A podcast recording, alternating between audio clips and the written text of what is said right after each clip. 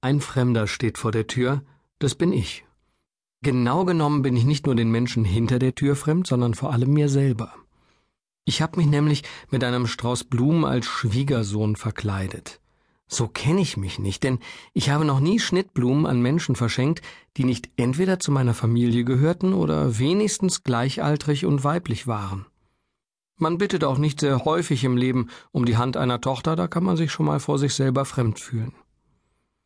Es ist unser erster gemeinsamer Besuch bei ihren Eltern. Zwar sind wir bereits mehr als zwei Jahre zusammen, aber ich kenne bisher nur ihre Schwester und sie. Das reicht ja auch, fand ich bisher. Dann jedoch machte ich Sarah einen Heiratsantrag, was bei uns, wie bei den meisten Menschen, zu einem Besuch bei den Eltern führte. Sarah steht hinter mir und schubst mich. Wir sind mehr als 600 Kilometer gefahren und dabei erzählte Sarah fast die ganze Zeit von ihrem Vater, der ihr den wundervollen Nachnamen Marchipane vererbt hat. Er sei ein wenig anstrengend, sagte sie. Manche fänden ihn wunderlich, andere hätten sogar Angst vor ihm, aber das verstehe sie nicht. Er sei eine echte Nummer. Er habe Humor, Verstand, Appetit, sei großzügig und besitze nun einmal die Angewohnheit, ohne Unterbrechung zu reden, wenn er sich wohlfühle. Da er sich die meiste Zeit seines Lebens ungemein wohlfühle, habe dies nun zur Folge, dass er von morgens bis abends rede. Das habe ihr früher in der Jugendzeit den letzten Nerv geraubt.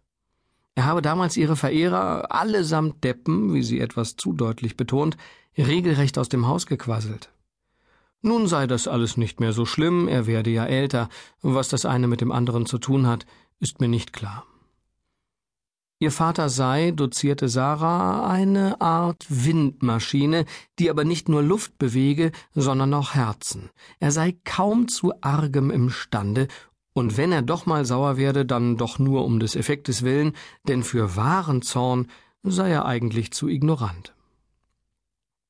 Nichts interessiere ihn so sehr, dass es ihn wirklich aufregen könne.